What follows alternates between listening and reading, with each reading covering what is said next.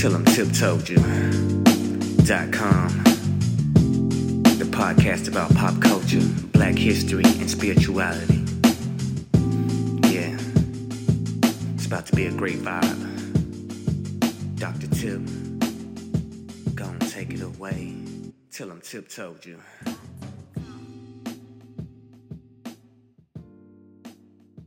Hey, thank you for joining me for another edition of Tell 'em Tip Told You.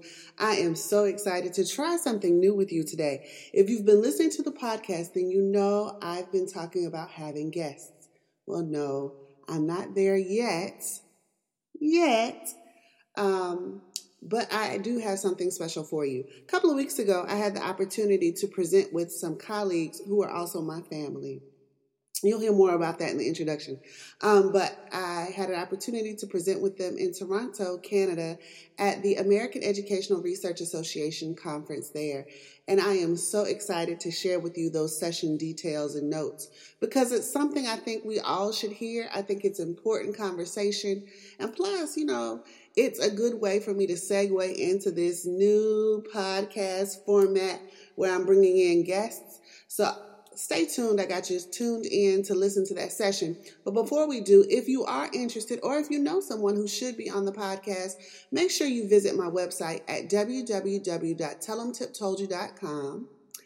And there is a button there that says Be Our Podcast Guest. Go ahead and click that. Even if you're doing it for somebody else, fill out the information. You can't make the agreement for them, but at least I'll have the information to contact them and reach out. So, again, I thank you for tuning in today, and I hope you enjoy the conference. Have a good one. Bye. Thanks for joining us. Uh, this is such a pleasure to uh, co chair and be co discussant with uh, my colleague, Dr. Jillian Ford, who's in the back. Um, she's also a documentarian for the session. um, the other pleasure and honor is to be able to be among family. I am uh, so excited that all of us have the distinct pleasure um, of having studied together and worked together at Emory University in the Division of Ed Studies. And so we have been family since then. And uh, we want to treat this like our, we have a space where we engage intellectually, we engage about our families, and we decided that this session would be an extension of that. And so, as scholars, we have whole selves, and so we have our intellectual selves, and we also have our families where we're thinking about scholarship in relationship to our personal lives. And so, hopefully, at the end, we can engage in a critical conversation about all of what the scholars are presenting to us in relationship to our everyday lives and what we're experiencing in real material ways.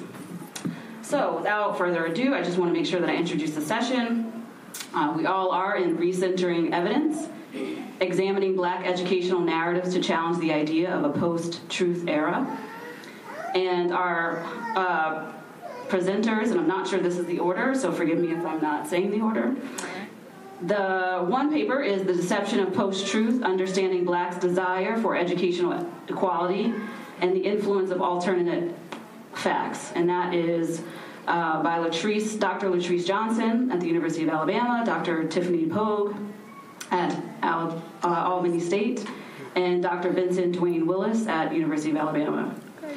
Our next paper is Navigating the Torrid Terrain of Public Education, Remaining Committed to Equality in a Post-Truth Era by Dr. Brandi Nicole Hinnant Crawford at Western Carolina University, also Dr. Vincent Dwayne Willis, University of Alabama. Our next paper is Teaching Our Own, a collective ethnography of the establishment of an African-centered charter school by Dr. Khalila Odessa Ali at Clayton State University. Odessa. Yes, the whole name.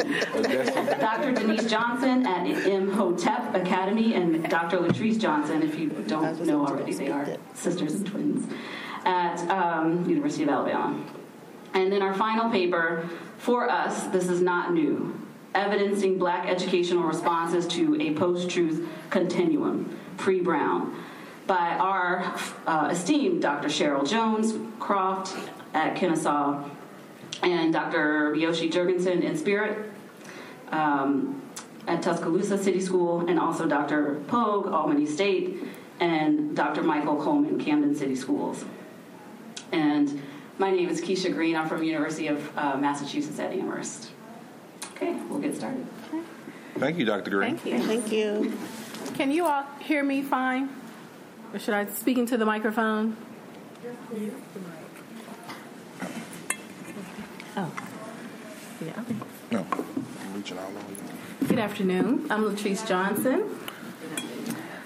And I just want to first um, kind of set up this theoretical paper, The Deception of Post Truth Understanding Blacks' Desire for Educational Equality and the Influence of Alternate Facts, Alternate Facts. So, this is a theoretical paper that is in development and we are seeking together to interrupt this idea that truth has ever existed for people of color, especially um, in our quest for U.S. for educational equality.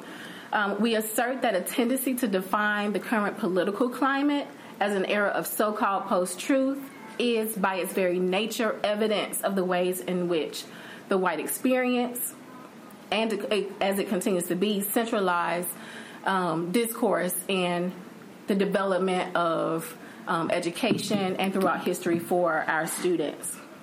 So here we provide a critical analysis of black educational history, specifically um, as it relates to the public education system and how blacks excuse me, have continued to um, strive for educational equity and um, equality for our students.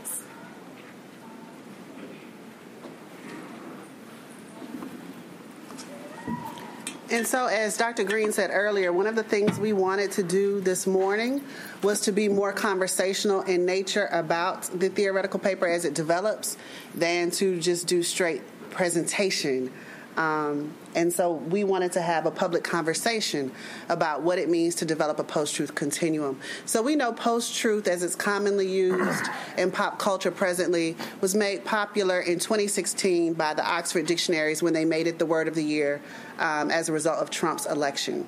So post truth as an era is described as the period in time which, uh, within which sensationalized news and propaganda is exploited and people who admittedly probably understand that it is not the truth because it aligns with their inherent biases will consider it to be truthful.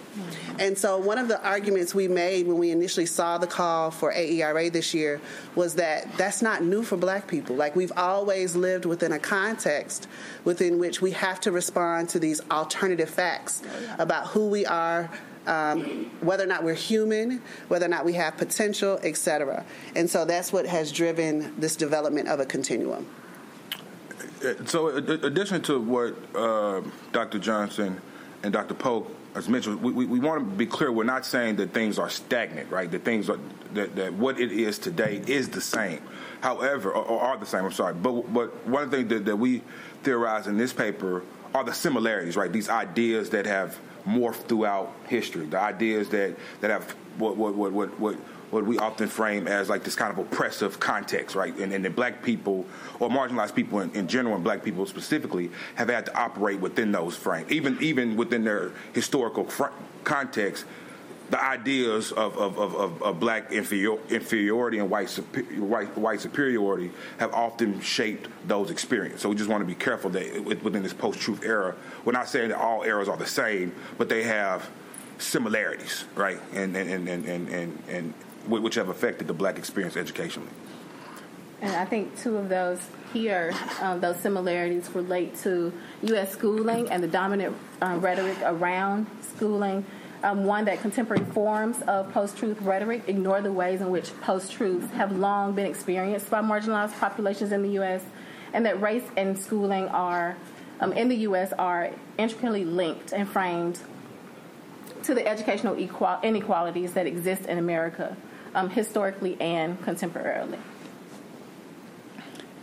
And so when we think about um, history, for those of us who are more African centered, we we tend to see time as cyclical, And so there is less periodization, hard and fast boundaries between given errors, so much as you see a continuum of behavior and consequences, antecedents to behavior, consequences, and that all feels into the cycle.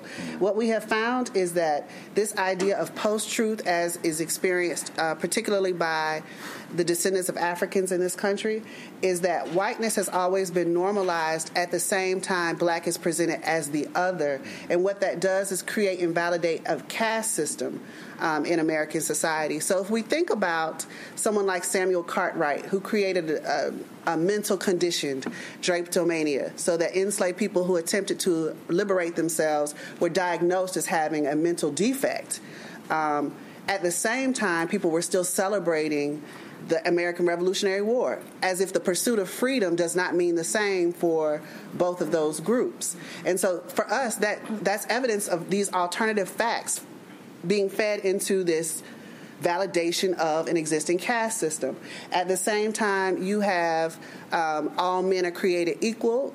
You have the three fifth compromise that that diminishes African humanity, and so there's this representation of alternative facts then. So, continuously throughout history, you've had Africans having to assert their humanity, their potential, their intellectual prowess um, in the face of a system that seeks to other them as not possessing those things. One way that this plays out in U.S. schools is this idea that there's an achievement gap between blacks and whites. Um, and we know through um,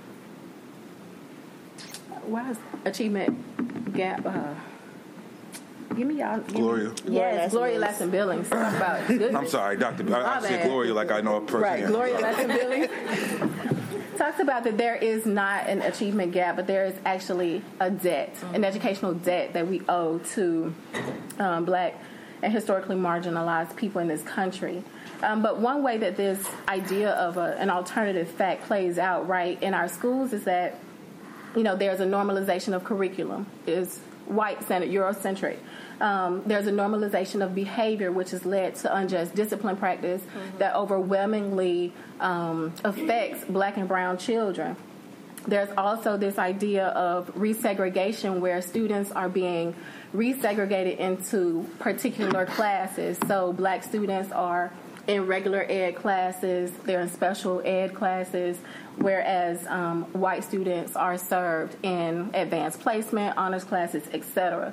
So here you see it play out in schools how this continuum. Um, this example is affecting black students because of this one alternative fact that there's an achievement gap between blacks and whites.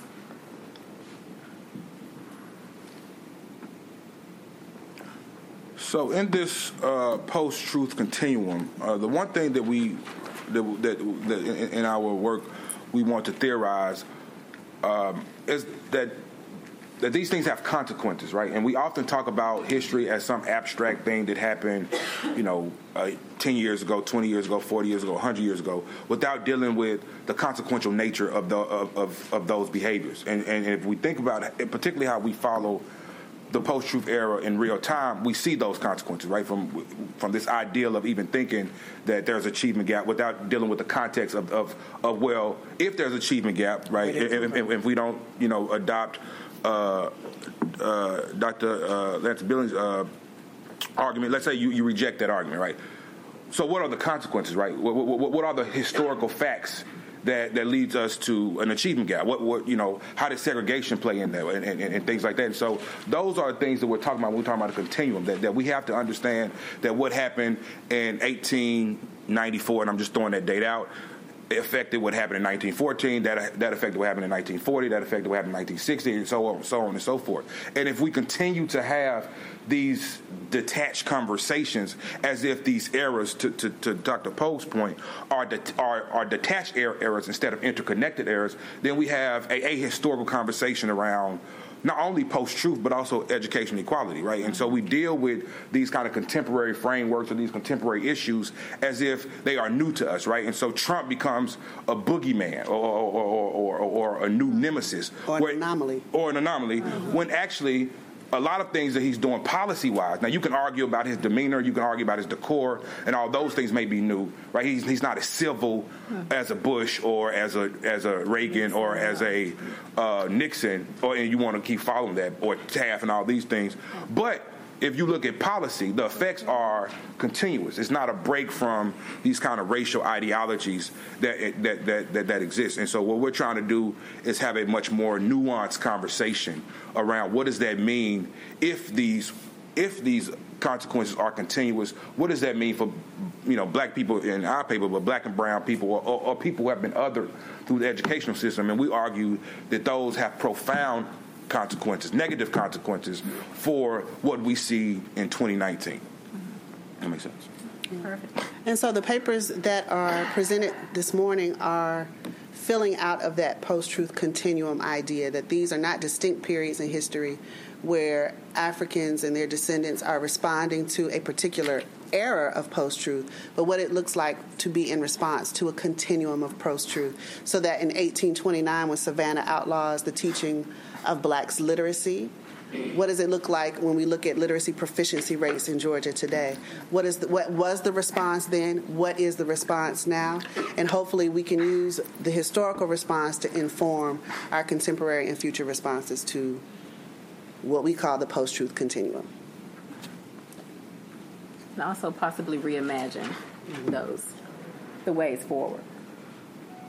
Okay. Right. So that's the first paper. So thank you.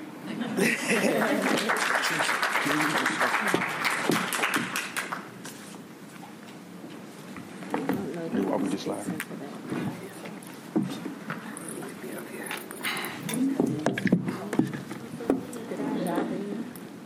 No, you can just put it. We're just playing musical chairs for a minute.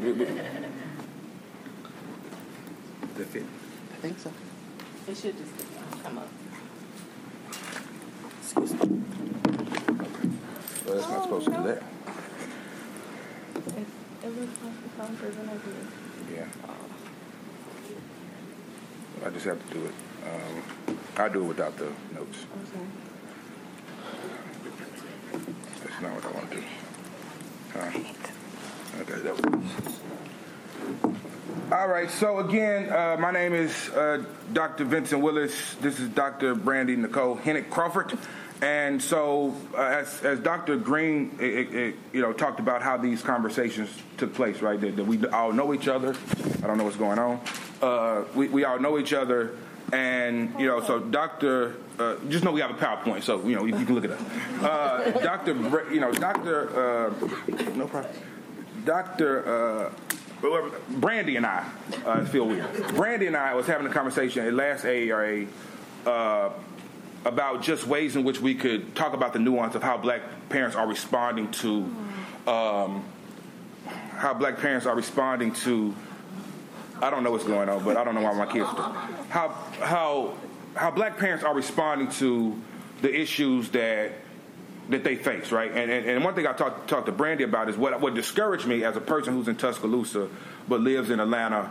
Uh, that you, you you heard the same kind of conversations, right? Black parents who had children who were who who, who were enrolled in uh, you know primary and secondary education they, they were having similar conversations. In Atlanta, it's supposed to be this mecca, and I was trying to figure out, well, why are black parents having to respond in the same way as black parents who supposedly do, not have the social mobility or the economical capital as those in Atlanta? Why, why are the conversations the same, right? And so Brandon and I were talking about ways in which we can tr- try to understand the, this this this nuance, understand this this reality, and so then a larger conversation, you know, took place when you know AERA came out with the call of post truth and and how does that happen. So what Brandon and I want to do briefly today is really talk about how we how Black parents are navigating what we call this this torrid terrain, right? This landscape. Um, that, that, that, that, they face. And so, what we're going to do today, uh, again, briefly, is discuss how the recent college admission scandals help provide context uh, for the racialization of education and school choice. We're going to elevate the frameworks and methodologies we use to operationalize school choice, and we're going to analyze the preliminary data that, that, that shape the landscape that black parents have to navigate. And so, for all of for all of you who don't know, you know, particularly in the American context, that was a recent college scandal uh, about a month ago where the FBI were investigating. Uh, well, not investigating. They actually did the investigation. Now, the brought indictments to about 50 uh, affluent, mostly white parents and coaches about how you know how, how they was you know circumventing the, the, the, the system to get their children uh, enrolled in these elite institutions, right? And so it was Yale, uh, Stanford, and all these elite institutions. And and then what happened was a conversation around cheating the system, right, and, and, and, and, and meritocracy and what's fair. And one of the comments that, that, that I thought, and why I wanted to start it, uh, start this conversation like this was about uh, the president of, of, of Yale came out with a with a statement about how Yale is, you know, uh, re- reevaluating their admissions policies and how this is an attack on the system, right? And and, and, and, and the president, I think the name is Salovey or I'm messing up the name, but that's the name. And so I actually argue that the, that, that the language we use to address or to address the situation places us even in places the, the, the post truth in a much more problematic state, right? Because it, it, it, it, then paints something as foreign, right? That, all, the, that these systemic issues, you know, come to the forefront, and we use it instead of instead of using this opportunity to have a real conversation around equity, around meritocracy, around whatever you know uh, intellectual word you want to use, it's often swept up under the rug or, or, or cited as, oh, this is something new, right? This is something that, that American institutions are not used to. When in actuality, it may not be to that extreme where you're paying, you know, coach to say your daughter or son has an athletic scholarship. You know, that, that is a little extreme, particularly when they don't play that sport. But, right? But the ways in which people try to find, you know, uh, advantages is not new, right? And, and, and, those advantages have always been skewed to certain people who have resources, those people who don't. Mm-hmm. And so what we're what we're trying to get at is, is, is if we think about like we didn't need a college scandal to tell us that the system was unfair, right? We, we didn't need you know two actresses and an executive and a big time lawyer to tell us that the the, the, the system is, is not fair. But I think what is problematic though is ways in which we can use these opportunities to, to, to, to, expand where we are right? This ideal about meritocracy and this ideal about choice and how choice has always been racialized right? How school choice has never been um, equal. And one of the things i talk to my students about always when i tell them i said you know i don't know if this is true for for for, for, for, for uh, you know, for Canada or Toronto context, but definitely in American context, you don't have to be familiar with any city or state, right? But if you drive to that city or state, you know immediately where you want your kids to go to school and where you don't want your kids to go to school, right? Because it's linked with the houses in that area. It's linked with a whole lot of other things mm-hmm. that we know. we don't want to go and redline and all that, you know, all, all the stuff for, for, for argument's sake. But we know these things are not fair, and we know these things affect school choice.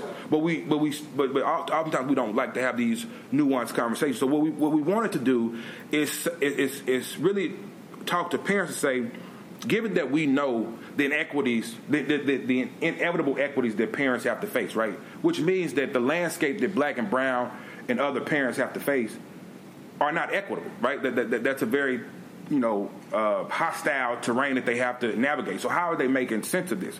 And so ways in which we thought about this, and I, I, for argument time, uh, we won't go into uh, great details about critical race theory or uh, rational rational, uh, rational choice rational choice theory. But we are there. There are theoretical frameworks and methodologies that, that, that, that, are moving these conversations forward. And so, what what what what what briefly what we what we accept is that you know what critical race theory understand or have articulated you know with Crenshaw and others about how race is you know salient and influences all things, right? And since race is salient and influences all things, that means that we are not in a post-truth era, right? Because race is still salient and still influencing decisions. Mm-hmm. And so, how do we then understand this? How do we have a conversation about parents who don't wake up every day saying, "Damn, what is the operation? How am I going to operationalize race today? Or how am I going to, you know, intellectual, you know, uh, lies these, the, the, you know, the way in which my parents, my students are being over." You know, uh, over discipline and things like that. So how do how, how, how do parents who are having just like ground level conversations, ground level interactions with with these institutions, how do they make sense of that? And so I would turn it over to Brandi, and she would then you know move through our methodologies and the okay preliminary findings. Okay, before I jump into the methodology, I would like to just say um, we did use critical race and rational choice theory. And the kind of uh, foundation of rational choice theory, it says that actors have preferences, and what they do is they act to try to maximize their preferences at the least amount of cost. So, um, what we're sharing with you today is the first part of a sequential explanatory um, mixed method research design. And we began with a questionnaire, just generally asking parents. Um, three things what influences your choice when you are trying to figure out where to send your kid to school kind of what influences your satisfaction with schools and then how satisfied are you with the current state? We began with some snowball sampling and um, this is an ongoing study. Currently our link is still live and so this is just a snapshot of the preliminary data we have. And so, um, for the analysis that's presented here, we had 62 black parents and 28 non black parents. Um, I think it was like 98% of the 28 were white. Um, but of the black parents, we had a, a really um, a wealthy sample, so to speak. Um, only 13% of our respondents made less than $50,000 a year. Um, a little over 10% had less than a bachelor's degree. On average, they had two children. The great majority went to traditional public schools. And when I say traditional public, I mean a non charter um, school. Um, but we did have 16% in charters, almost 23% in private schools, and 6.5% that were homeschooling. Um, almost 40% of our sample had children that were identified as gifted. Um, and about 10% has children with IEPs, and another 10% children with 504 plans. It's okay. Just let me know. Oh, we got one minute. No, it's okay. Okay. Uh, so, so for research question one, we asked parents what mattered um, when they were choosing a school, and I'm going to go really quickly.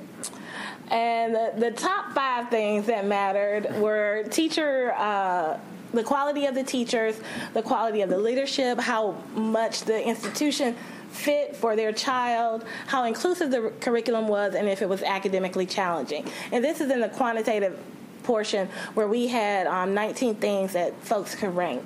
Um, in the qualitative portion, they also spoke about how uh, strong the gifted programs were at these institutions.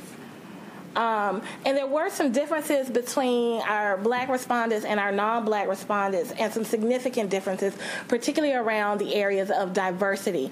And that was dealing with the diversity of the faculty and staff, the diversity of the leadership, and the diversity of the students, and how inclusive the curriculum were. In those uh, four areas, we saw statistically significant differences.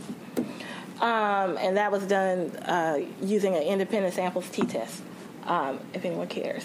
the other question was about parental satisfaction, um, and this was uh, more qualitative in nature. Um, and there were kind of three big themes that came up. One was the practicality of what they were learning. How could they apply what they were learning in a non academic setting? Um, and I have some quotes up here, which I don't have time to read to you. But uh, I do have time. Well, I can't even stand up here so slow. Um, so they really wanted to their children to be in schools where it was not just about book work, but that they could apply it in real settings in real life. That was came up time and time again. The next piece was the inclusivity and having um, their children see themselves or people who look like them in the curriculum. And um, one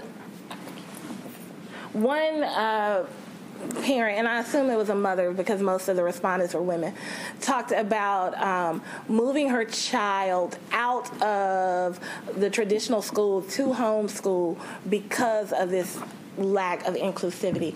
And then last but not least was a healthy environment. Um, they spoke a lot about I want my teachers or I want my child's teachers to care for them and who they are as an individual. That I want them to address the whole child.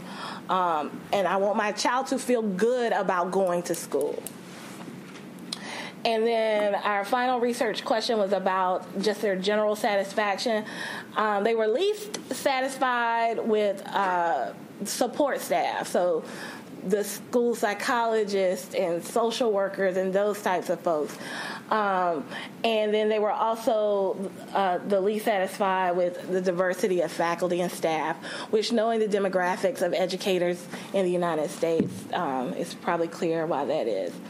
And then, so we asked them, how far do you think you would need to go to get to a school that you would be satisfied with? Um, and while almost 70% said they were cool with where they were, um, 23, almost 25% said that they needed to go at least 15 miles, and the, the options went to up to over 50 miles. And um, a lot of people thought they had to go really far. We didn't include all of it, but um, so saying that yeah, what's what's in my neighborhood or what's close by is not necessarily what I want for my child. And so, in some, um, black parents want it all. There are a lot of things that are important when choosing a school. They want the rigor and the care, they want diversity and the individual consideration for their child. Um, and while they want it and their preferences came out very clear, um, what was less clear is, is what they're able to do to get those things for their children. Thank you.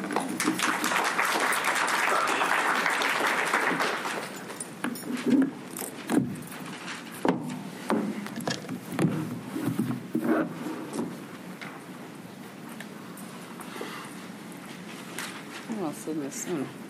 Am I yeah, yeah, that makes sense. You should. Huh? You should sit. Oh. Pet for do you need your thing? I need to sign in between, I feel bad. I'm back. So, let me just be very clear and transparent. My name is Denise Johnson. I do not have a doctorate. Thank you, Keisha. Um, She shares mine. I was just going to say that. So, um, but I do have um, loads of experience. So, fortunately, I work at an all um, African American centered school. We serve about um, once 175 students, so the school choice just really fits to what we're going to talk about today. And we're talking about teaching our own a collective ethnography of the establishment of an African centered charter school. And of course, you notice that the word charter is scratched out because doing the work, we figured maybe charter is not the way that we want to go. Um, so, our guiding research questions what are the practices of Black Collective looking to establish an African centered school? How are those practices connected to African centered ways of being and doing? And what does it mean for a Black collective to teach their own and oppose truth here? So, um, for this work, we decided to um, kind of conduct a collective ethnography that really um, speaks to um, using shared knowledges and um, ways of knowing that are not just individual or quote unquote um, objective. So, we look at this as a collective endeavor and the three of us actually worked on this paper, but um, we do consider all the participants researchers in their own right because we were all um, seeking to to know what would be the best um, school for African American children. Um, so we understand our planning also as field work. We've for the um, data collection we have recordings of planned meetings, um, field notes, as well as documents and artifacts.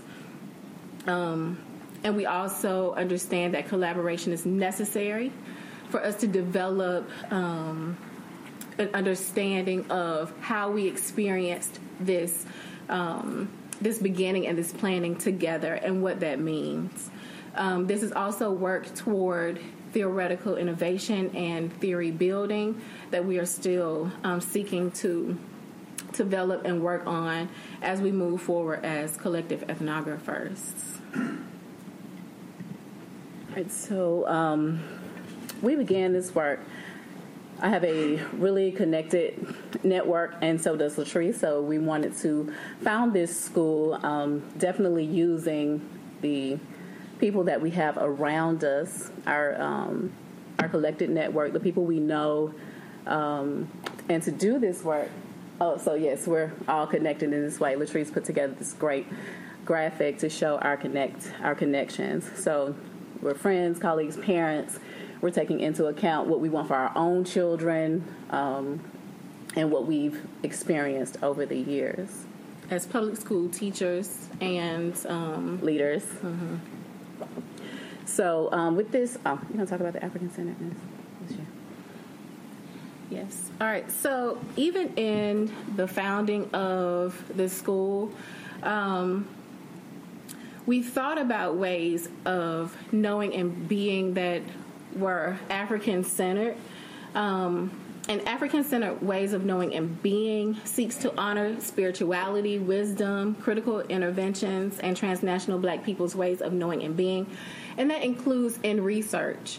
Um, I think a lot of research, educational especially, um, could be recentered around African centeredness um, as we look to provide a better system and better systems for black children in this country.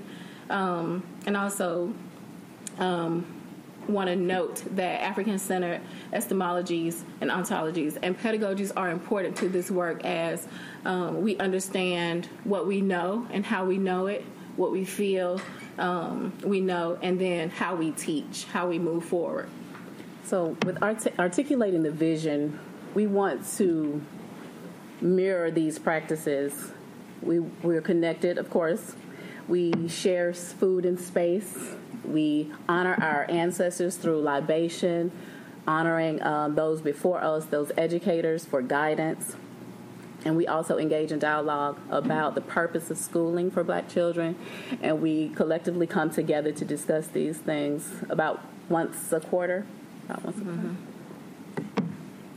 So we understand that what we do, our practices must match what we want for our children. So, in these, um, so our models, the Afrocentric approach, we're using the Ma'at Center program, um, Ma'atshin Youth Group model, Nguzo Saba, the principles of Af- Afrocentrism, and um, personhood development program. And so, what we found with these African centered the African centered language is that we want to also move that language language that it doesn't um, affect gender, so or identify gender, or identify as one gender. So we want to pay respect to a person's choice, while at the same time honoring beliefs and systems of African people.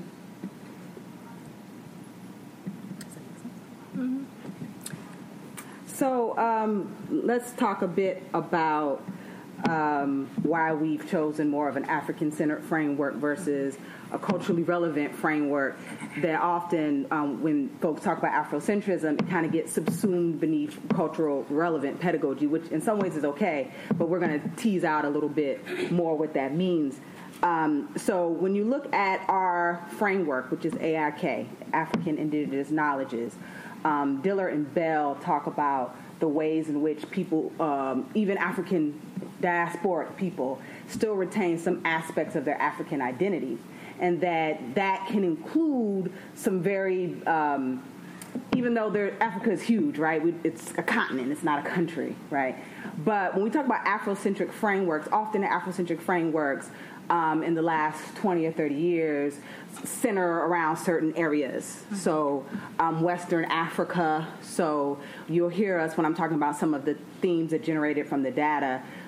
Usually refer to West African traditions, some Ghanaian, some Nigerian, but also Ma'at is um, associated with Egypt, and that is true. But if, if some of us are aware of the history of the dynastic period, some of the latter dynastic periods uh, took place in what we would call sub sub-Saharan Africa, right? So very, um, um, even though Egypt, that notion of sub-Saharan and upper uh, Arab is is fictive, but that's for another presentation. So. Right. It's a different life. Right. It, it, so our lens is really rooted in this idea that there are West African traditions that, as educators, we are sort of continuing. So the Nguzo Saba is Ghanaian, right? Yes. Um, Maulana Karenga, who is an African American scholar rooted in cultural black nationalism, who is a problematic figure, um, but we're, we know him from Kwanzaa. Right, so we, we, we know about Kwanzaa. So there are specific um, principles of the Nguzo Saba that we reflected in our work. So there are seven principles: umoja, unity. So obviously, as a collective, and that beautiful diagram, um, it, it was it was dope. I like Yeah, it. I like it. That Dr. They're Johnson generated showed the in- interconnectedness of all of us, not just because we're all scholars or we met, but we many of us had known each other in different capacities. So, um, and, and beyond just the way that we knew each other, but the idea that the vision was quite unified through what the sisters had, had developed. Uh, Kujichagulia, self-determination. So to be a group of scholars who clearly have a bunch of different things going on, to be determined enough to want to build this school um, for collective work and responsibility. So we certainly worked on this collectively, even though it was the vision of the sisters. Ujamaa, cooperative economics, if you look back at that graphic, there were folks who might not have been educators in the traditional sense, but they were certainly invested, so economically invested. Um, so there's a time investment, but uh, there's also an economic investment. So NIA purpose, which is is um, clear in the mission statement, the vision, that the purpose was to provide for parents and obviously their students a space where they were cared for. Um, AIK also talks about this notion of care and commitment, um, and that our school would provide that for. Uh, African descendant students. So, creativity. I'm an artist. Uh, another one of the participants, also an artist. Um, 2 two participants, also an artist. And embedded in the framework, embedded in the mission, is um, creativity.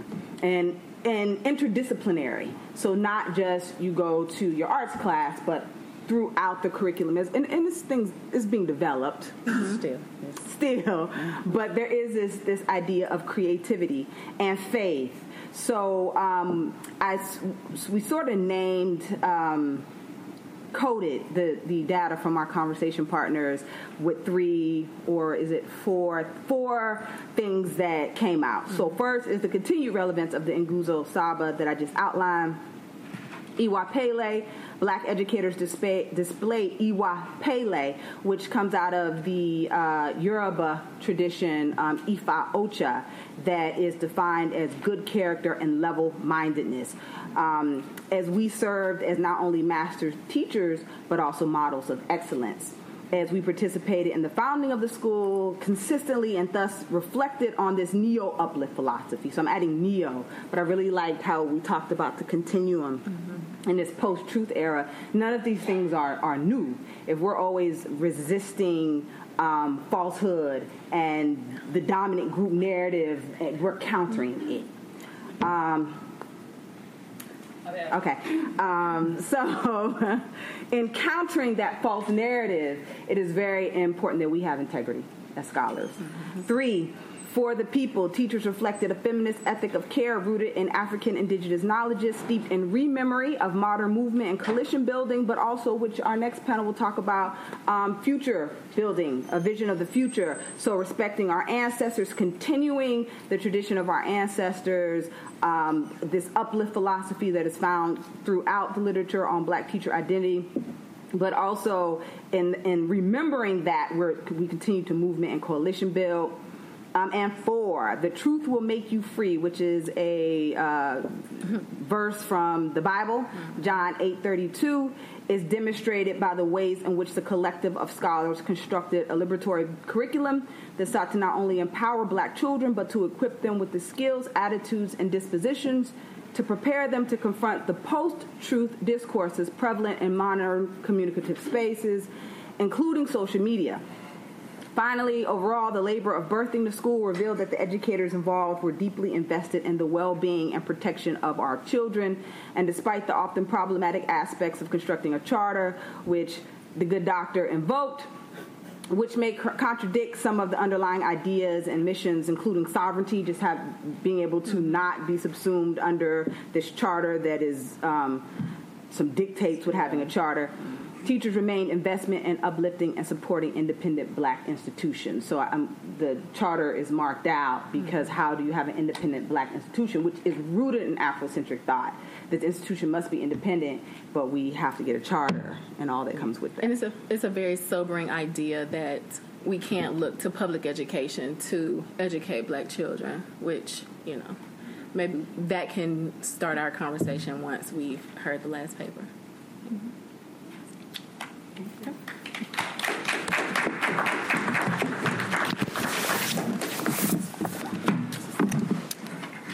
Teresa, you want to leave your computer, please?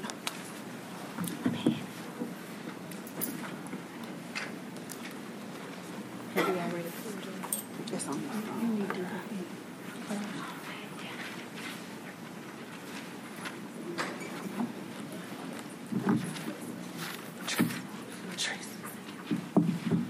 I won't. I won't pull my, your finder.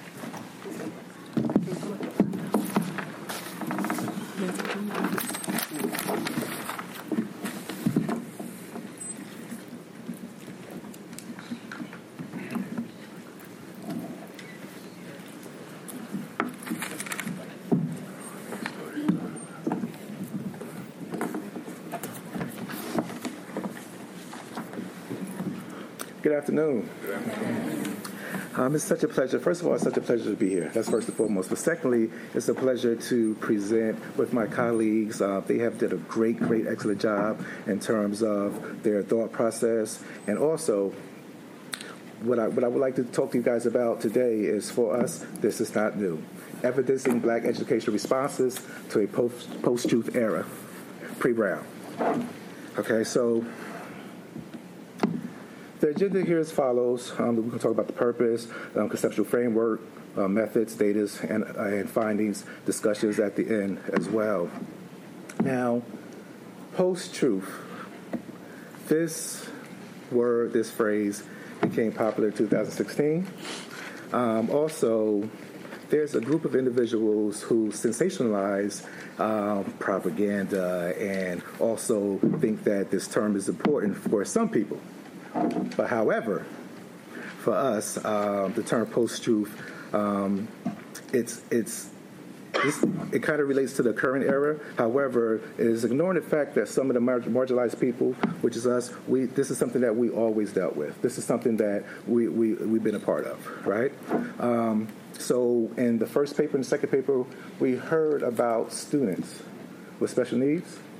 We heard about how parents um, push for their students. However, I want to change the narrative quickly. In my situation, I'm in New Jersey. Um, unfortunately, our students with special needs are not given proper resources to become successful. That's first and foremost. Secondly, our parents, unfortunately, um, brought into this right? So this is where this critical race piece come in. They brought into the fact that you know what, I'm a young parent. I can send my school, my children to school from a from grade, I mean, from time seven o'clock in the morning to six in the evening. And if my student has special needs, he will have all these things, all these resources for him. So when it's coming, when it's time to um, watch these students in terms of their performance in the classroom, the parents would say to our students, you know what, I want you to act the fool. I want you to act up so we can get this special ed thing on the roll and they become they become students with special needs and then they will get additional monies. But the question becomes, where did this thought process come from? Why are our parents thinking this way? And I think with the works that are my colleagues is doing in, the, in uh, for papers one, two, and three, this will kind of flush it out in a sense. Okay, so again, um, blacks here in the U.S., I mean in the U.S., um, they have to go with this du- duality of truth, right?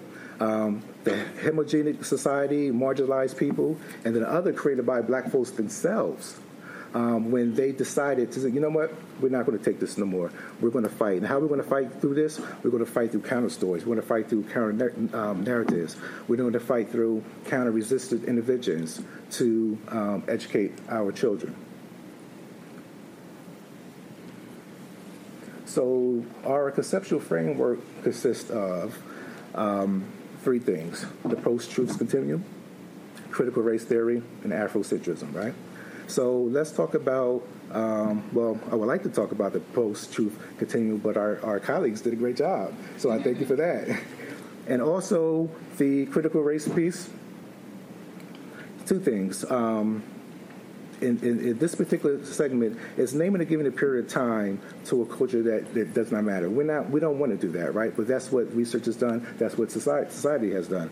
However, we want to use this time to counteract that with the impetus of um, nomenclature of, of, of post truth. So what, what we want to do is move from the, the post-truth continuum, the critical race theory, to Afrocentrism. And then Afrocentrism, in other words, it's like the um, the Sankofa bird, right? So it's kind of like going in both directions at the same time. So we want to use this um, to have a holistic, holistic approach and understanding to behaviors of black educators pre-Brown. Um, and so, as Dr. Coleman said, this this we have a desire to move temporally without boundary. So we're looking at the past not only as the past, but as part of the future. Um, with this. And so, where do we go for information? Our data sources include publications prepared by Black education um, educator organizations, including, for example, the National Association of Teachers in Colored Schools, um, the National Association of Teachers in the South, uh, the Georgia Association, and various other organizations throughout Georgia, South Carolina, North Carolina, and Virginia. We also used interview transcripts of uh, black teachers in North Carolina who had taught during the pre Brown era. Other archival documents, letters, and things of that um, like from black educators pre Brown. And then we combed the extant literature on pre Brown. And so that is those are the data sources that we use to inform this particular ongoing study. And we analyze the data through uh, qualitative coding. So one of the things that we did was to look at, in particular, how these black educators were responding to progressivist rhetoric, how they were using progressivist rhetoric, which for many black people was alternative facts, right? That schooling could provide for democratic equality. Black educators knew that that was not the case, but they wanted to create an environment within which they could prepare students for a world that did not yet exist. And so when we were combing through the different documents I've explained to you, we looked for these two elements that uh, Dewey discusses. One is that there should be numerous and various points of shared common interest in schooling, and then two, greater there should be greater reliance upon the recognition of mutual interests. And so that's how we addressed uh, the various data. We also looked at seven cardinal principles of progressivism. So we were looking for things related to civic education, ethical character, home ownership, vocation, worthy use of leisure, health, command of fundamental processes. That command of fundamental processes is probably what we think about most often when we think about contemporary curricula, so the reading, writing, mathematics, things like that. But you see, these other six elements are things that are marginalized in contemporary curricula, okay? So some of the findings um, from the study include this list as follows that we have educators pre-Brown explicitly invoking uplift language. So whereas now it's almost taboo to believe in racial uplift, like that, I don't know why that's a problem now, but these educators had no problem suggesting that what they were responsible for was for the good of the entire people. Um, we also saw that they explicitly designed and implemented civics instruction to prepare those students for a world that didn't exist. So, no, you can't vote yet, but we're going to make sure when you can, you're ready, right? Um, they orchestrated activities designed to involve students in the civic process. So, again, practicing what it looks like to register to vote, what it looks like to be involved in politics. I think this is something that we should definitely uh, be going back to.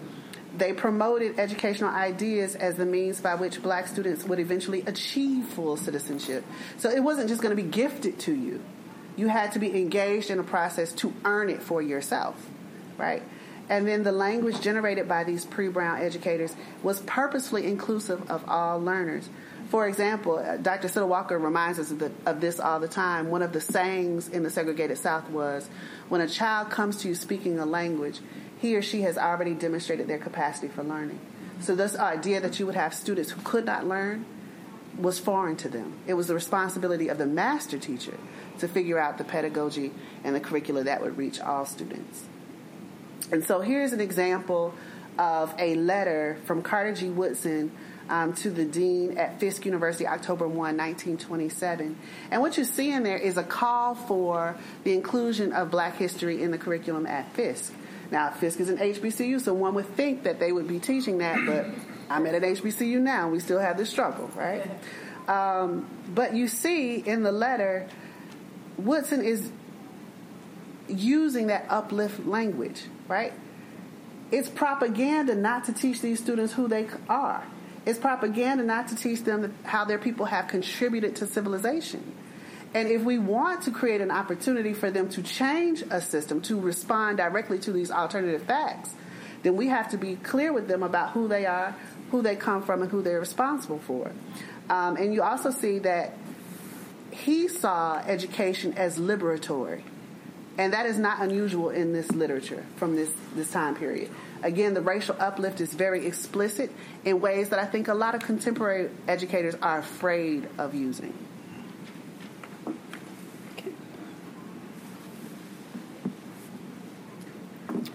In, in terms of the discussion and the findings, um, Educators pur- purposefully sought input and collaboration from all community stakeholders, including civic leaders, families, merchants, and business owners.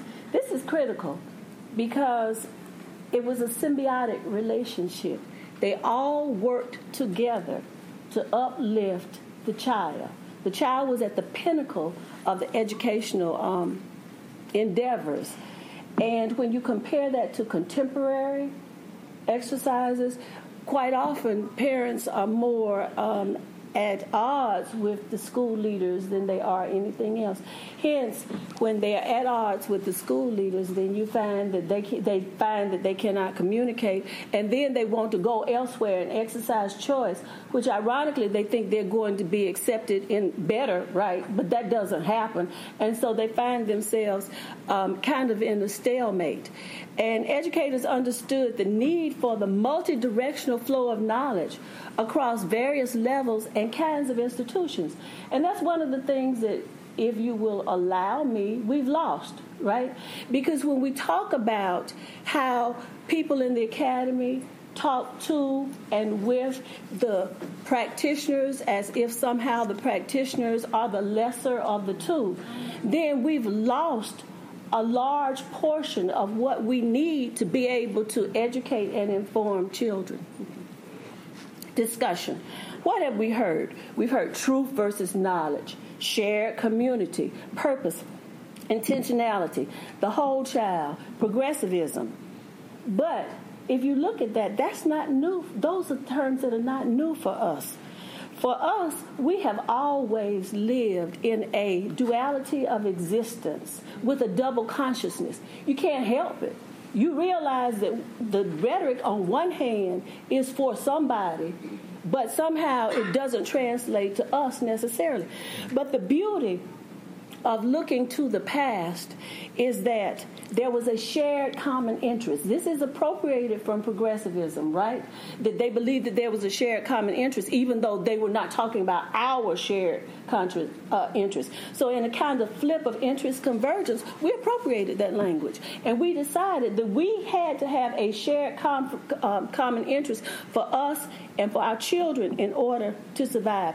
And the, the more mutual these um, interests were, that we could uh, use them to educate our children. Think about the society church, school, family, all of them work together. That was the basis for the mutual interest. Um, another key point is that for pre Brown educators, they used the interest convergence and they were aware of and, and, understood that if somehow the children in the school did not succeed, black people wouldn't succeed. Not only would they not succeed, but they would not survive. And so it was in their interest to inculcate, instill, and invest in their children a belief that society could be better for them than it was for the parents and the educators. And what did they use? They used the seven principles civic education. Tiffany's already talked about that. Ethical character. It was instilled and beaten into these children that you have to have morals. You know, you cannot lie. if you would lie, you would steal and you would kill. That was instilled in them. And you heard that mantra day in, day out from every teacher that you went to, from your preacher in the pulpit, and from your parents when they got ready to beat you behind because you did something wrong in, in school, right? Lie, steal, kill. And sorry if y'all don't believe in corporal punishment. They used to use it back then. I can't help it. They did. And, and then home ownership. If you could own your home, if you could get the credit necessary to own your home, then you were moving in the direction that they thought you should. Vocation. Vocation was not looked down upon. Um, there was a mantra that you can get all the education you want and you should but you should still be able to do something with your hands so that in the event that this did not work. You would be able to support yourself. My example my assistant principal uh, was also a master locksmith. And so when you wanted somebody to hook your door up because you didn't want anybody to break in that's who you called. That was what um, okay. And then worthy of leisure that you would find the kinds of things that would um, fulfill your life, build your life, enrich your life. You know, um, hence extracurricular activities. I know this is going to sound very hegemonic, but from the time I was in the third grade, that doesn't say anything about when, when I went to school. I'm not telling y'all that, okay. but from the time I was in the third grade, we went to the symphony every year. The whole school went to the symphony. symphony that was something that they were trying to expose us so that when we were in the larger community, right, we wouldn't be like deer in the headlight, that kind of thing. Health, and then, like Tiffany said, command of the fun- fundamental processes. This is critical. This is a critical point. Look at all of the things they incorporated into their curriculum. And yet, if you were to check off each one today, the only one you would be left with probably is the command of the fundamental processes math, English language. So you wonder why students come out and they don't think critically they have no appreciation for anything except the immediate. And if you give them an idea or a problem to solve that goes beyond what they've learned through just the regular curriculum as a result of our accountability, and anybody who says that the beginning of accountability with NCLB was designed to help our children, as uh, Dr. Lomotey said in a lecture, he said, I haven't seen one reform in the U.S. that has helped our children. And so when you, you look at what has happened, we have a marginalized education system, we have a marginalized um, curriculum. Now, quickly, before desegregation, this was our heritage. This was the truth that we used to refute the dominant narrative. With desegregation, what happened to our schools? Black educators were fired, black teachers in mass, and now the system that we use to educate children has been totally demolished. So that they are now being educated in communities, segregated, resegregated communities, but with teachers who are teaching ahistorically. They don't have an idea or sense of what it what they need to be doing to educate children. The elders last night talked about that. How marginalized population, if you want to destroy a society, a community, who do you destroy first? The children. The children.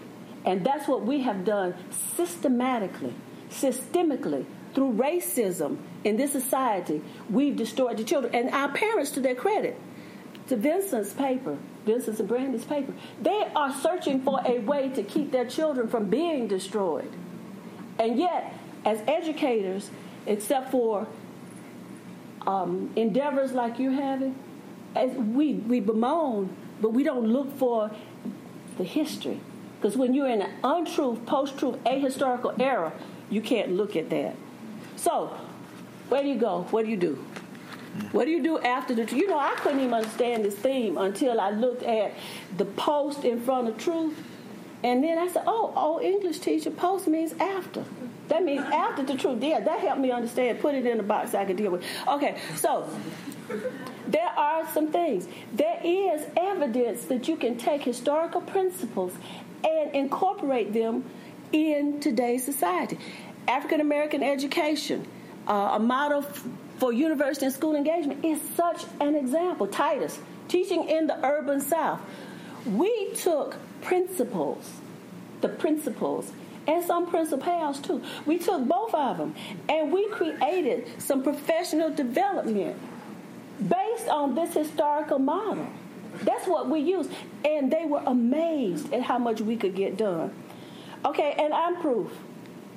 I'm proof of what can happen in a segregated school, in a segregated society, right?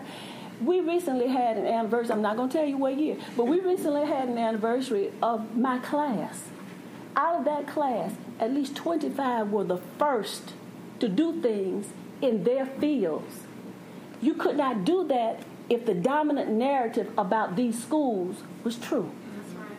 When I became a principal, I had been through leadership, but what I used as my playbook was what I had experienced as a child growing up. That's how powerful it is. If we refute and reject the dominant narratives that we cannot survive, the indigenous elders last night talked about how they are recreating their reality for themselves.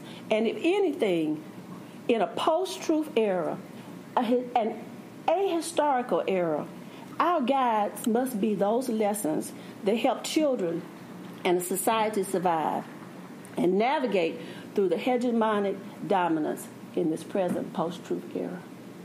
That's it.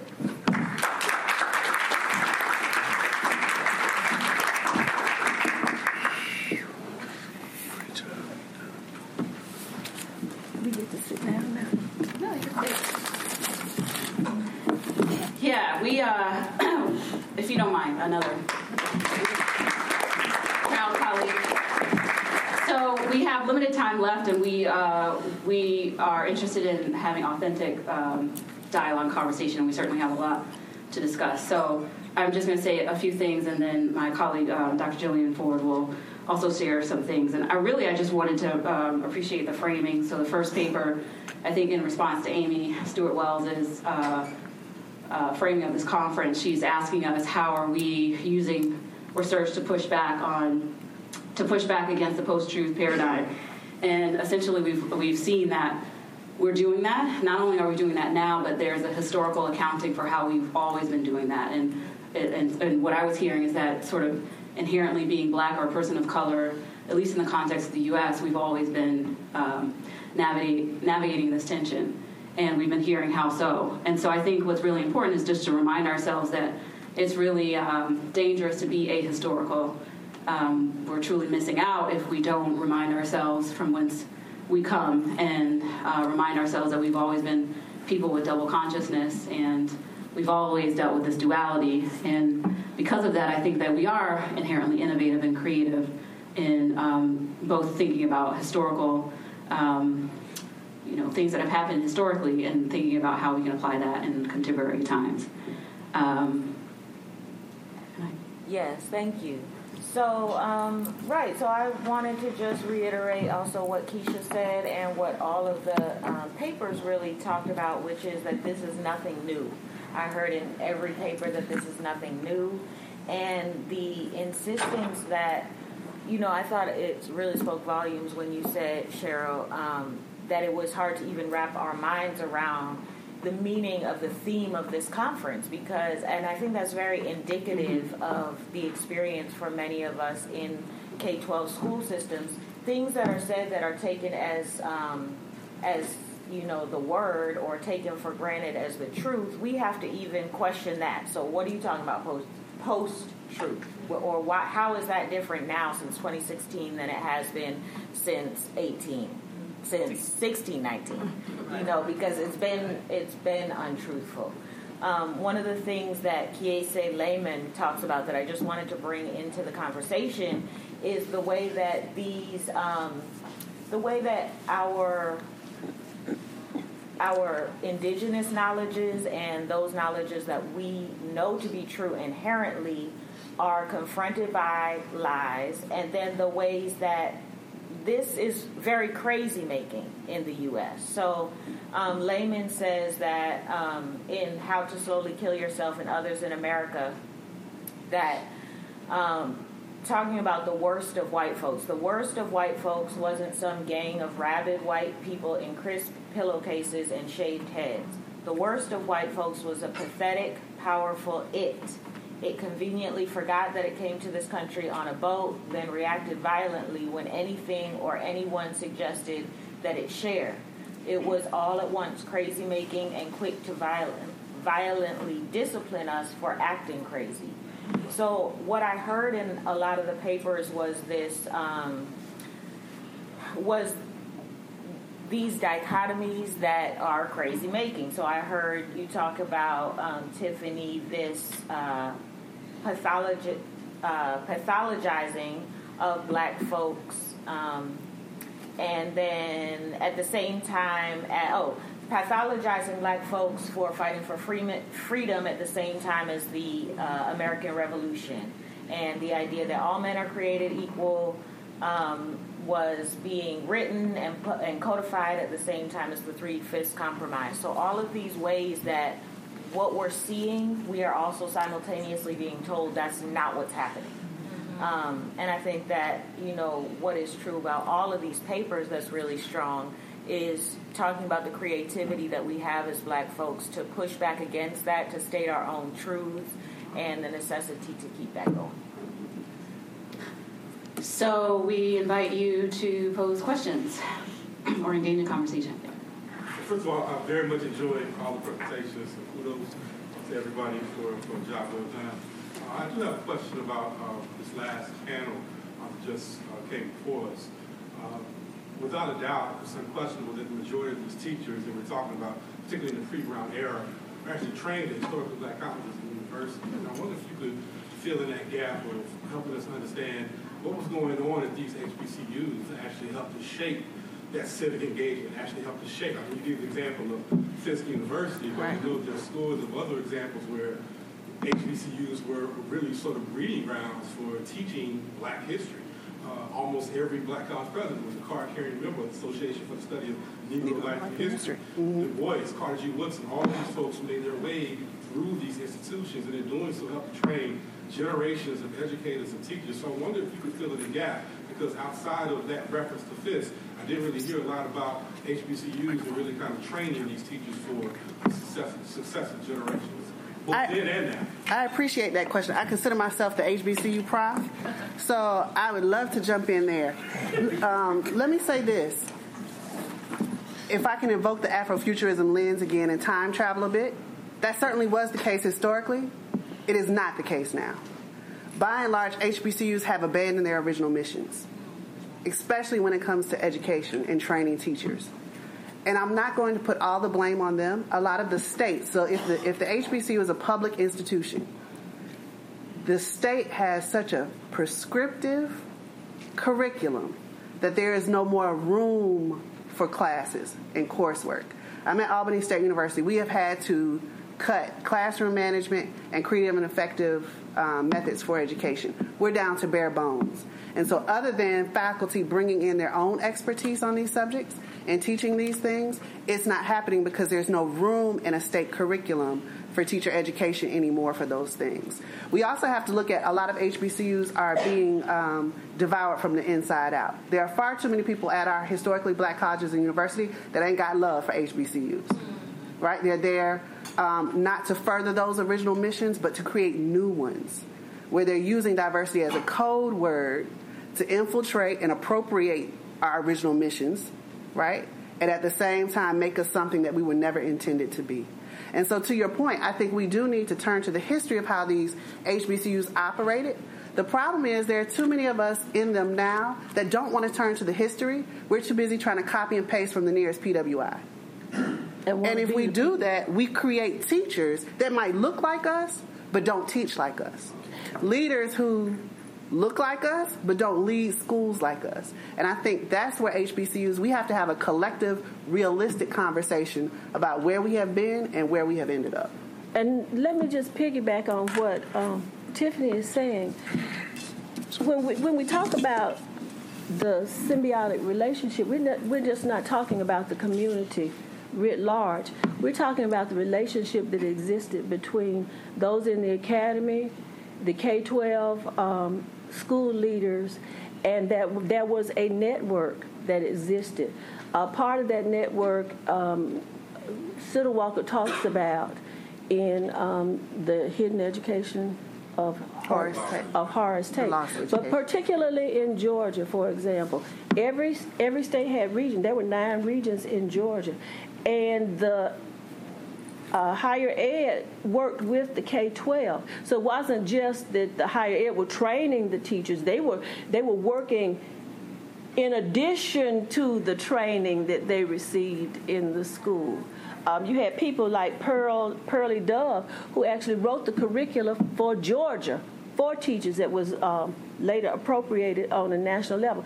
And then there's another piece that, and I'm talking about Georgia as a context, right? And I'm in the segregated South when they would not educate the black uh, people who wanted to go to college. They had to go out of state and they would pay for them to get their education. And so to say that the HBCUs were the only ones who were informing these practitioners, I think that the curriculum and the way it was propagated throughout in the same way, for example, you can go to a school, and I'm mentioning K 12 in South Carolina, and they will talk about the same kinds of things that people did in Georgia. The same kind of rituals, the same kind of traditions. That didn't come from just HBCUs. That came from the HBCUs plus the um, plus the regions and the network that existed. Without going into more detail. Oh, okay. So I have a question, and I like your comment, Tiffany. Uh, a lot of the state schools, particularly, have to align their practices and so forth with the state boards of education. So my question then is, in HBCUs and even in non-HBCUs, how do we reconcile that without using the canned curriculum that we have to use? How do we reconcile that for those of us who do have a conscience and who would like to integrate and embed some of these principles and practices into our teaching? Thank you for that. I think one of the important things, again, is to turn to the history. So, what were they doing? We saw all those seemingly extracurricular things that were added to. One of the things that I've done since I've been at Albany State University, and it's not official, right? Because I know the work that I think should be happening at the institution that the institution may not think needs to happen. And so I do a lot of, of um, what Dr. Johnson would call edge of school spaces. I do a lot of extracurricular programming. So we have movie nights, we have book clubs, we have these conversations. All of my classes require service learning projects. So you got to do something in the community and come back and tell me what you did. Show me evidence that you did. You know, that kind of um, forcing the conversation beyond the curriculum. It, and it, it requires a sacrifice on the part of faculty because you have to be willing to give that extra time. No one, is, and I can't turn that in on my tenure promotion file, right. right? But it is because I believe in the original missions of these institutions. And Arvin, I'm sorry, Dr. Jones. Uh, one of the things we, since we work with um, graduate students, want to be principals and want to be assistant principals, right?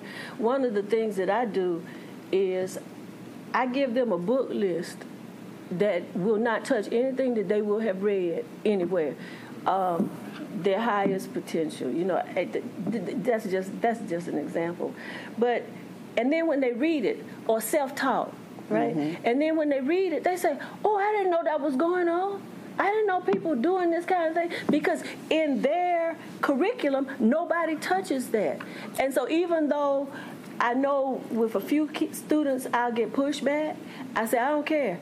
You know, choose something you know, and I put enough, I sprinkle enough books that they be comfortable with, so if they really want to read that. But kind of informally, I'm trying to, to force them to read and engage in something that they won't get anywhere else. Mm-hmm. Yeah.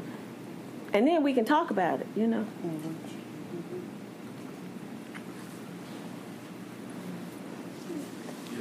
I just wanted to make a point about the um, the, the importance of the independent black institution, certainly H, HBCUs at the collegiate level, but also the work that we were doing with People's Charter, which is clearly out of, which is a continued trajectory out of certainly resistance, resistance movements that were those from below kind of movements, those quote unquote grassroots right. movements. So n- not just in school spaces, but the edge of school spaces and these unsanctioned educative spaces that I talk about in my research, um, where it, the, the, creative, the, the public intellectual, the cultural worker did a lot of that work as well. Mm-hmm. So the musicians, the dancers, the the, um, the church community, there was education that was occurring in these um, unsanctioned but still educative spaces that that was that formed the character that you talk about. We talked about this notion of Iwa Pele that predates the progressive era, that is rooted in African tradition, that character is very important, and it was beyond just reading, writing, and arithmetic. It was a core foundation of how we build our folks up, and also civic engagement, and to just really reinforce this notion that um, we need to be looking towards independent black institutions a bit more and attempting to. I know it's, it seems very idealized that um, we should focus a lot of effort because unfortunately many of our children are just filtered in the school system and what do you do? But perhaps if we're not building these sanctioned educative spaces, but we also spend time researching, studying, building these edge of school spaces, these unsanctioned educative spaces, these spaces within the school that are resistive and do look back, like the Sankofa bird, into the history of what we were doing and allow that to be the space. Because as educators, we all know that they tell us, you know, EdTPA makes it even worse. Right. All right, but I can't even spend a semester talking to you about this lab deal with this nonsense that you got to do just so you can get a certificate to go out into the world and do this work. So when does it happen? And it has to happen, especially if we're sending these teachers out and they are educating in these public school systems black and brown children because that's where that's where we are. And, and you know, Kalila, I m- to be personal, my niece is um, a teacher, right? And she, I have to give her a pep talk at least once a month to not give up mm-hmm. because of the system, because of how the system has um, prescribed what they can do. And I said, Don't you ever have any glimmer of hope? And she said, Yeah, every now and then, but I'm surrounded by so many people, and it doesn't matter the color now, who don't believe in the students and who don't really care. Um, one of the papers talked about parents who just want school people to care about their children. It's become a job now for too many because they made it, and so they don't understand what their job is in helping to uplift these children who are at the bottom. And this has nothing to do with the presentation. But if people who, black people who are in a community, if they see more than 15 black stu- children, oh, what are they gonna do? You know, they must be thugs. They must get, they're getting ready to, to, to you know, to, to rob me or something. And I'm looking up saying, there's nothing wrong with these children. These are your children, and if you have, because you've reached you middle class, you can turn your you back on them, and I think that's mm. part of it. You know, those of us who have quote made it, we've turned our back. And don't get me wrong, I'm not so idealistic that I think it's easy. The challenges are far greater than they were with with with in, during the pre-Brown era, where children were programmed to get your education. If you don't do anything else, you get your education. That was it it's more difficult now. But for me, the question is, in light of that, those of us who work with, with, with students who are going out and either help our children survive or destroy them, how do we encourage them in a post-truth era? Because the, it, it seems to me the irony is that they bought into the untruth And so we have to dissuade them from the untruth that they bought into and help them see the truth. What do we do? Can can I speak to that? I can't. I No, can't. ma'am. I, Yeah, I'm just teasing. I can't. Uh, um, I, I can't, in good conscience, allow the conversation to continue without talking about the importance of intergenerational contact and communication. So, what you're saying is that we're not connected to the students. I think some of these young teachers have not been mentored by older black teachers that have a have that racial uplift. I also can't continue without talking about Dr. Kofi Lomotey, who is in here who has done a lot of work with Council of Independent Black Institutions and founding these schools, helping protect them and maintain them. We can't be serious about creating these alternative spaces, these edge of school spaces, if we're not in active community and communication with our elders that have done the work. Right. And I think that's part of the game that these state schools and the problem that HBCUs are using now. We're turning to, I teach educational philosophy in the books they want me to use, and ain't nothing but dead white men. When we have walking, talking elders who have shown and proven in our communities and we're not calling on them. That's incredibly problematic to me. And I think what Cheryl is saying is difficult is because we have moved away from the racial uplift language. We used to tell students you have to get an education so you can be free, so your people can be free, so your people cannot be oppressed. Now we tell them it's because you need to get a good job, and they know that's not true. And we used to tell them that we used to give them the reality that you have to be better than. Now, I'm not saying this is was good, but you're gonna have to work harder. I'm not. I'm not. I'm not. You, you have to work harder. You have. I don't care if it, how hard it is. You have to. You start behind the, when the bell rings. You start at the back, right? And you have to run to catch up. Nobody's telling They students don't that. tell them. And I didn't mean to cut you off. that's fine. when you raise your hand, I, I bow to the elder. Mu- Much of the discussion at AERA, including this session, focuses on how to make the public schools better for children. Specifically in this case, for children. And I think that that's important. We do have to make the schools better because for a very long time, the majority of our children want to be in public school. But the reality, in my mind, is that public schools in the United States have never worked Ever. to benefit children of African descent. Mm. There's been, as you said, there's been no reform effort that's benefited the majority of African American children. They've never worked for our children. They don't work for our children. And they never will work for our children. And so that, that raises the question of then what do we do with regard to the future of people of African descent? I've been involved for almost 50 years with independent African schools, but I'm not naive enough to think that those schools are going to be where we're going to educate the majority of our children. Certainly not for sure, because less than 100 of 1% of our children are in those schools. And um, it's, it's just not going to happen in the short run. But the reality is that if we do not control the education of our children in independent schools in the long run, then nothing's going to happen to our children and our people. Haki Madhubuti, um, some of you may know me, Donna, and Carol Lee's husband, wrote a book in 1973 entitled From Plan to Plan, The Need for African Consciousness. And in that book, he argued that we made the point that continuing to send our children to other people for their education is like blowing their brains out. Mm-hmm.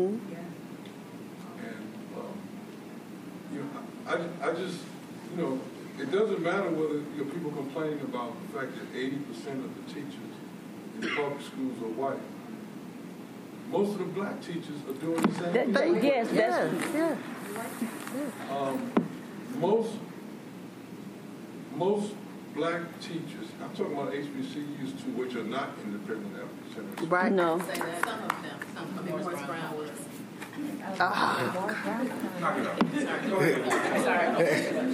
Y'all gonna stop interrupting my president. Yeah, I do want to acknowledge it's 150, but uh, the conversation can continue, but in the interest of uh, session being over. Thank you for coming. I just, I just don't think that, that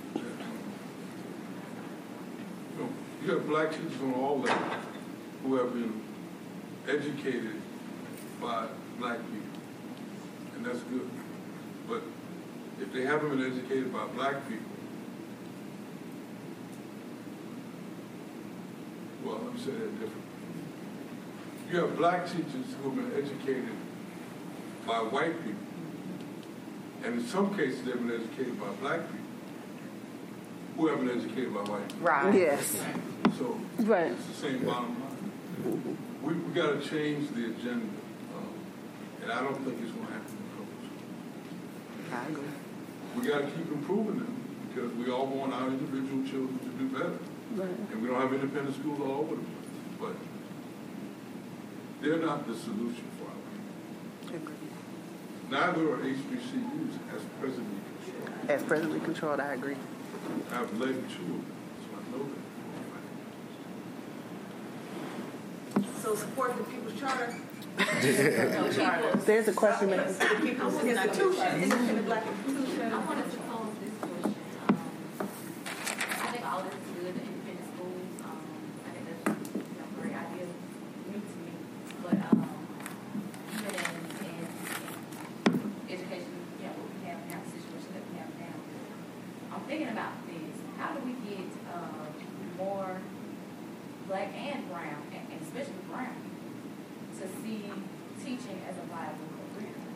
Whatever school, you know, whether it's independent or, um, oh, I see some head shaking. It's the But wrong I- personally though, you know, representation, it really matters. I mean, it, it, it matters. Um, what I see right now, and I think you just gave the, the are eighty percent of, of teachers are, are, are fighting. Um, representation, it, it matters. When you ask a black person, um, I, I teach, I'm in the teacher aid program. Most of my students are white females. I had one African American male, and he dropped out of the program. Then another one came, and he made it past one. Um, I don't even think he finished the first semester. See. Um, and then, so my, my, my question is, even when I ask the cousins or people in the community, uh, you should, you should consider being a teacher. Why, why don't you want to? And I don't make no money. Yeah, I don't know. I mean, it's like, whereas teaching used to be an honorable career. It's like It still is. Down on it now. But we forget the fact that they need to see us in the classroom. And there's research that shows that, you know, in the foundation years, when young black men see one black man in that foundational period, they tend to do better later in life, you know, in, in high school and in college. So how can we get teaching to be um, a career that, that more black and brown people should consider, even consider? I, I, I just I, I have a problem with the fundamental premise of the question, and that is that it's a career. It's a Um, calling. I'm sorry. Right.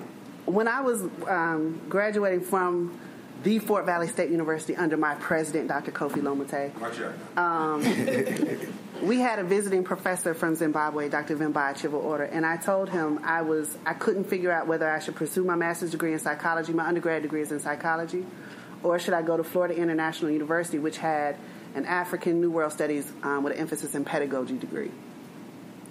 And he sat at my mama's kitchen table and said to me, Baby, there is a difference between a vocation and a calling. I think the game we have played wrong is that we've tried to sell it as a profession and a career. It's not that. In fact, the first day of class, on all my class, my students will tell you this the right hand of God. That's, yeah, that's my right hand. My right hand of God. On the first day, I asked them, Is this your calling? If it's not, I need to, I'll, you can be excused, go to the register, you change your major. It's not about money. And I don't want anybody in the classroom who's there for the money. I can show you how to start some side hustles. I got about 15 of them. Right? I can show you how to make money, but that's not what this is. And I think as long as we're trying to sell it as a career, we know that there's not a lot of money in education. Unless you're doing consulting work and that kind of thing, you get one of those cush cush jobs. But if you're going to be in a nine to five classroom, you're not going to make a lot of money. It can't, we can't drive the decision based on that. That's a capitalist ideology. It doesn't work people. It, it just doesn't work. So I think the question, to your point, is how do we recruit more teachers of color? That's a different conversation than how do we make the teaching profession a viable career choice. So, so if, if I can jump in, um, what we're doing at Rowan University in New Jersey, we are recruiting high school students who want to become teachers. Right. So once we recruit those students, we bring them into the university. We actually serve as their mentor. So from the time I was in first grade to kindergarten, I mean from first grade to 12th grade, I never had an African American male teacher. When I became a teacher, I never had a, a mentor. So I was lost. So how do I give back? So I wanted to join this program in which we take these students in, we work with them, we mentor them, and then I'm a principal in New Jersey. So I invite those students to my school and say, hey, whatever you need, I want to show you some real time experience, but whatever you need, let me be that one to mentor you. There's a group of individuals, only seven of us, that goes around the state of New Jersey to try to recruit male and female, Hispanic and African um, African American teachers. So that's what we're doing in New Jersey. We also need to dismantle the stigma that once, you know, as a black or brown person, you achieve that higher degree, PhD, that you can't go to K-12, or you can't go and reach back into the community. If you were a teacher before, you can't go back there. You have to go into higher ed. And that's one of the reasons why when I obtained my PhD, I decided to stay in my K-12 position for a while just to see, you know, how things would go as far as um, just looking at the stigma. And this may become a research area later on, I'm not sure. But I have decided to stay in that area right now because I see the need. And I see that I can take what I've learned and what I learned at URA and all these different conferences, even though I fit the bill because my district does not pay for me to come. I go to these conferences and I still take those ideas and those things that I've obtained back and I use that with my K-12 students. That's a good point. Yes. So feel free to ask questions um, to the panelists afterwards. Thank you so much for joining us. Thank you,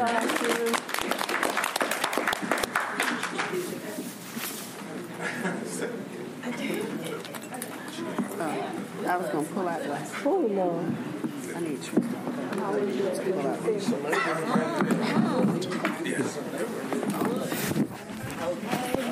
Good. So there you have it, guys. I thank you for listening all the way through because that was a lot. But I hope you enjoyed it. Again, that was um, we're teaching in the urban South, Titus. We're a 501c3 nonprofit located here in the urban South, uh, doing our best to, to ensure quality education for all students. Um, again, if you're interested in being on the podcast, hit me up at www.tellemtiptoldyou.com. Look for that Be Our Guest button or send us an email at drtip at tellemtiptoldyou.com. You can also request additional information about Titus there. Thanks. Have a good one, y'all.